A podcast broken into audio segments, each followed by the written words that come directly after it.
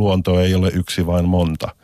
Ei ole olemassa pelkästään niin kuin tämä suuri universaali, kaikkien luonnonlakien alla oleva aineellinen luoto, mutta historiallisesti kehkeytyneellä planeetalla meillä on kaikenlaisia erilaisia ympäristöjä.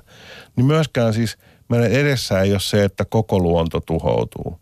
Edessä on se, ja meidän takana on se, että valtavasti erilaisia eliöitä tuhoutuu, monia ekosysteemejä tuhoutuu, mutta aina on jotain, mitä voi pelastaa. Aina jotain jää. Ja aina myöskin siis yhteiskuntien kohdalla, aina on ihmisiä, joita voi auttaa. Vaikka asiat menis kuinka pieleen, niin aina voi tehdä jotain. Että ei ole olemassa mitään semmoista yhtä point of no returnia, niin kuin pistettä, josta, jonka jälkeen mitään ei kannata eikä enää voi tehdä. Tämä on mun mielestä jotenkin virkistävää ajattelua. Mistä, mistä muualta tätä tällaista niin kuin, voisi sanoa jossain määrin voimauttavaa näkemystä tai niin kuin vaikutuksen mahdollisuuksia? Onko sulla heittää jotain kirjailijoita, tutkijoita?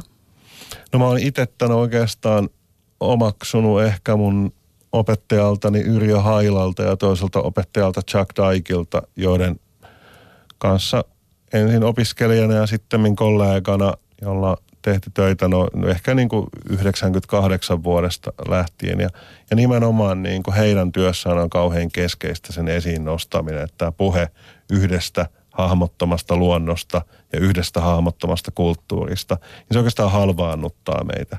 Silloin tehdään sellaisia helppoja kertomuksia, joko niin kuin optimistisia tai pessimistisiä, mutta sellaisia, jotka ei oikeastaan anna meille mitään eväitä miettiä, että mitä konkreettisesti pitäisi tehdä.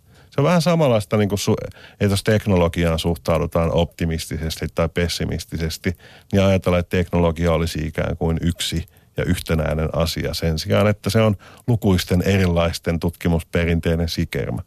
Niin sen sijaan, että katsottaisiin, että mitä tässä tapauksessa tai mihin se vaikuttaa tai kuka käyttää mm. ja kenellä on valta, niin pitää valita niin kuin, että joko tai. Kyllä.